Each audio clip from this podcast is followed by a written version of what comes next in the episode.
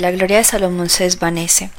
Un escritor de una época posterior hará la siguiente advertencia, así que el que piensa estar firme, mire que no caiga. Esta advertencia es apropiada tanto para los hombres como para las naciones. Puesto que la sabiduría del mensaje parece tan rápidamente evidente, es de sorprender que el hombre más sabio pudiera ignorar con tanta facilidad el peligro. Sin embargo, con cuánta frecuencia los hombres caen desde las alturas del éxito y cuanto mayor es la altura, más fuerte es la caída. Así es que la historia de un sueño de Salomón llega a un lamentable final. Ignorando la historia de sus antepasados israelitas, Salomón celebra matrimonios prohibidos con mujeres extranjeras y pronto se ve influido a adorar a los dioses extranjeros de ellas. La caída de Salomón permanece como poderoso recordatorio de cuán sencillo es pasar de la adoración a la idolatría. Primera de Reyes 11.1.3 Casamiento con esposas extranjeras. Pero el rey Salomón amó además de la hija de Faraón, a muchas mujeres extranjeras, a las de Moab, a las de Amón, a las de Edom, a las de Sidón, a las Eteas, gentes de las cuales Jehová había dicho a los hijos de Israel, no os llegaréis a ellas, ni ellas se llegarán a vosotros, porque ciertamente harán inclinar vuestros corazones tras sus dioses. A estas pues se juntó Salomón con Amor, y tuvo setecientas mujeres reinas y trescientas concubinas, y sus mujeres desviaron su corazón. Primera de Reyes 11:48. Salomón se vuelve hacia la idolatría. Y cuando Salomón era ya viejo, sus mujeres inclinaron su corazón tras dioses ajenos, y su corazón no era perfecto con Jehová su Dios, como el corazón de su padre David, porque Salomón siguió a Astoret dios de los sidonios, y a Milcom, ídolo abominable de los amonitas, e hizo Salomón lo malo ante los ojos de Jehová, y no siguió cumplidamente a Jehová como David su padre. Entonces edificó Salomón un lugar alto a Quemos, ídolo abominable de Moab, en el monte que está enfrente de Jerusalén, y a Moloch, ídolo abominable de los hijos de Amón. Así hizo para todas sus mujeres extranjeras, las cuales queman incienso y ofrecían sacrificios a sus dioses. Primera de Reyes 11, 13. La respuesta enojada de Dios. Y se enojó Jehová contra Salomón por cuanto su corazón se había apartado de Jehová Dios de Israel, que se le había aparecido dos veces y le había mandado acerca de esto, que no siguiese a dioses ajenos, mas él no guardó lo que le mandó Jehová. Y dijo Jehová a Salomón, por cuanto ha habido esto en ti y no has guardado mi pacto y mis estatutos que yo te mandé, romperé de ti el reino y lo entregaré a tu siervo. Sin embargo, no lo haré en tus días por amor a David, tu padre, lo romperé de la mano de tu hijo. Pero no romperé todo el reino, sino que daré una tribu a tu hijo por amor a David mi siervo y por amor a Jerusalén, la cual yo he elegido. Primera de Reyes 11, 14, 22. Adad será el adversario.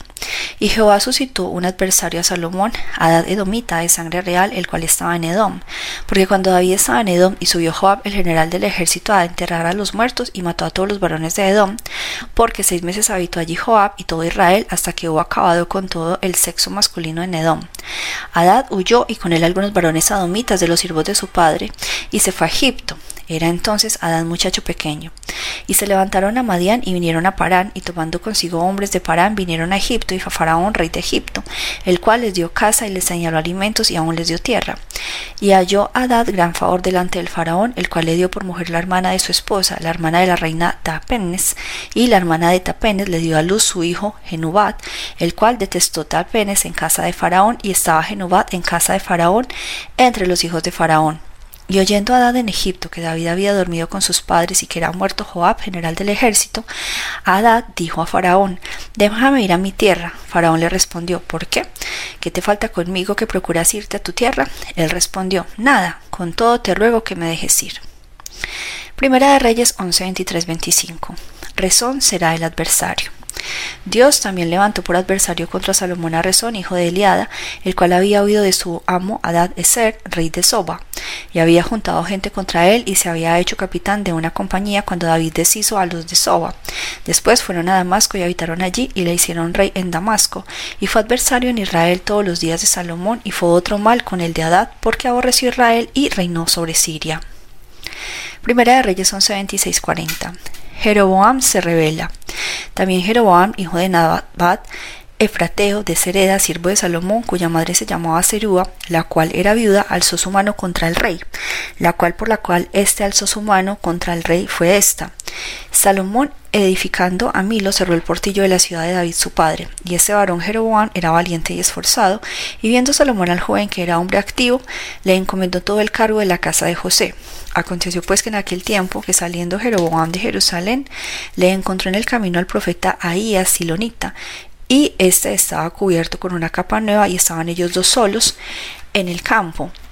Y tomando Ahías la capa nueva que tenía sobre sí, la rompió en doce pedazos y dijo a Jeroboam, Toma para ti los diez pedazos, porque así dijo Jehová, Dios de Israel. He aquí yo rompo el reino de la mano de Salomón, y a ti te daré diez tribus, y él tendrá una tribu por amor a David mi siervo, y por amor a Jerusalén ciudad que yo he elegido de todas las tribus de Israel por cuanto me han dejado y me han adorado a Astoret, diosa de los Sidonios, a Quemos, dios de Moab, y a Moloch, dios de los hijos de Amón, y no han andado en mis caminos para hacerlo recto delante de mis ojos, y mis estatutos y mis decretos, como hizo David su padre. Pero no quitaré nada del reino de sus manos, sino que lo retendré por rey todos los días de su vida, por amor a David mi siervo, el cual yo elegí y quien guardó mis mandamientos y mis estatutos. Pero quitaré el reino de la mano de su hijo y lo daré a ti, las diez tribus, y a su hijo daré una tribu para que mi siervo David tenga lámpara todos los días delante de mí en Jerusalén, ciudad que yo me elegí para poner en ella mi nombre. Yo pues te tomaré a ti, y tú reinarás en todas las cosas que deseare tu alma, y serás rey sobre Israel. Y si prestares oído a todas las cosas que te mandare, y anduvieses en mis caminos, e hicieres lo recto delante de mis ojos, guardando mis mandamientos y estatutos, como hizo David mi siervo, yo estaré contigo y te edificaré casa firme, como la edifiqué a David, y yo te entregaré a Israel. Y yo afligiré a la descendencia de David a causa de esto, mas no para siempre. Por eso Salomón procuró matar a Jeroboam, pero Jeroboam se levantó y huyó a Egipto, a Sisac, rey de Egipto, y estuvo en Egipto hasta la muerte de Salomón. Página 642.